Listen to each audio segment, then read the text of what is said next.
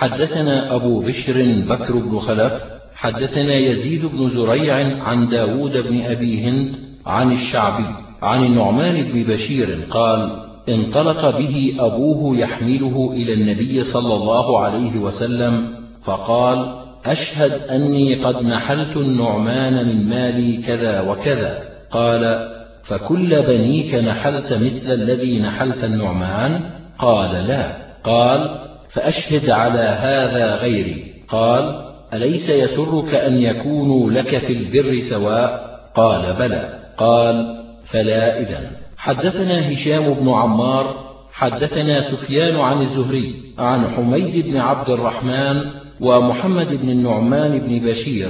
أخبراه عن النعمان بن بشير أن أباه نحله غلاما وأنه جاء إلى النبي صلى الله عليه وسلم يشهده فقال أكل ولدك نحلته؟ قال لا. قال فاردد. حدثنا محمد بن بشار وأبو بكر بن خلاد الباهلي. قالا حدثنا ابن أبي عدي عن حسين المعلم عن عمرو بن شعيب عن طاووس عن ابن عباس وابن عمر يرفعان الحديث إلى النبي صلى الله عليه وسلم. قال لا يحل للرجل أن يعطي العطية ثم يرجع فيها إلا الوالد فيما يعطي ولده.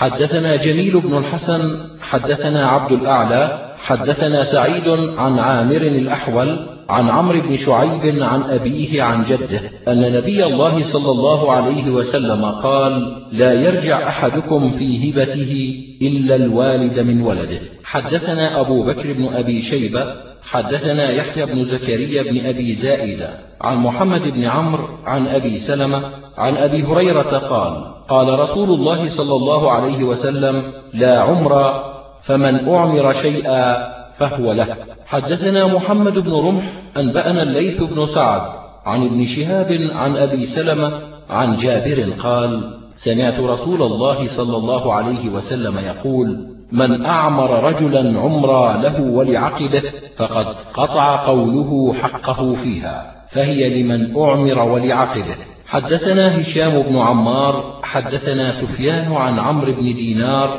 عن طاووس عن حجر المدري عن زيد بن ثابت أن النبي صلى الله عليه وسلم جعل العمر للوارث. حدثنا إسحاق بن منصور أنبأنا عبد الرزاق أنبأنا ابن جريج عن عطاء. عن حبيب بن أبي ثابت عن ابن عمر قال قال رسول الله صلى الله عليه وسلم لا رقبا فمن أرقب شيئا فهو له حياته ومماته. قال والرقبة أن يقول هو للآخر مني ومنك موتا حدثنا عمرو بن رافع حدثنا هشيم وحدثنا علي بن محمد حدثنا أبو معاوية قالا حدثنا داود عن أبي الزبير عن جابر بن عبد الله قال قال رسول الله صلى الله عليه وسلم العمرة جائزة لمن أعمرها والرقبة جائزة لمن أرقبها. حدثنا أبو بكر بن أبي شيبة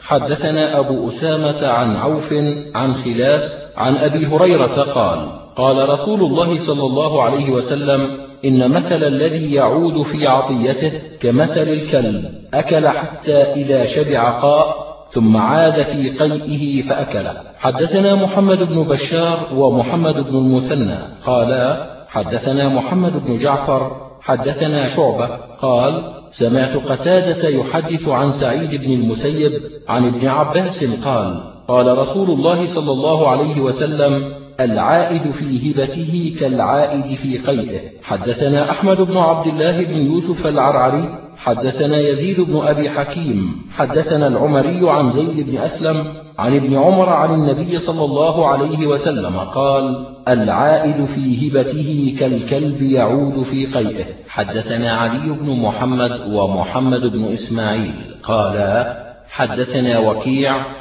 حدثنا إبراهيم بن إسماعيل بن مجمع بن جارية الأنصاري عن عمرو بن دينار عن أبي هريرة قال قال رسول الله صلى الله عليه وسلم الرجل أحق بهبته ما لم يثب منها. حدثنا أبو يوسف الرقي محمد بن أحمد الصيدلاني. حدثنا محمد بن سلمة عن المثنى بن الصباح عن عمرو بن شعيب عن أبيه عن جده أن رسول الله صلى الله عليه وسلم قال في خطبة خطبها لا يجوز لامرأة في مالها إلا بإذن زوجها إذا هو ملك عصمتها. حدثنا حرملة بن يحيى حدثنا عبد الله بن وهب أخبرني الليث بن سعد عن عبد الله بن يحيى رجل من ولد كعب بن مالك عن أبيه عن جده أن جدته خيرة امرأة كعب بن مالك أتت رسول الله صلى الله عليه وسلم بحلي لها فقالت إني تصدقت بهذا. فقال لها رسول الله صلى الله عليه وسلم لا يجوز للمرأة في مالها إلا بإذن زوجها فهل استأذنت كعبا؟ قالت نعم. فبعث رسول الله صلى الله عليه وسلم إلى كعب بن مالك زوجها فقال هل أذنت لخيرة أن تتصدق بحليها؟ فقال نعم. فقبله رسول الله صلى الله عليه وسلم منها.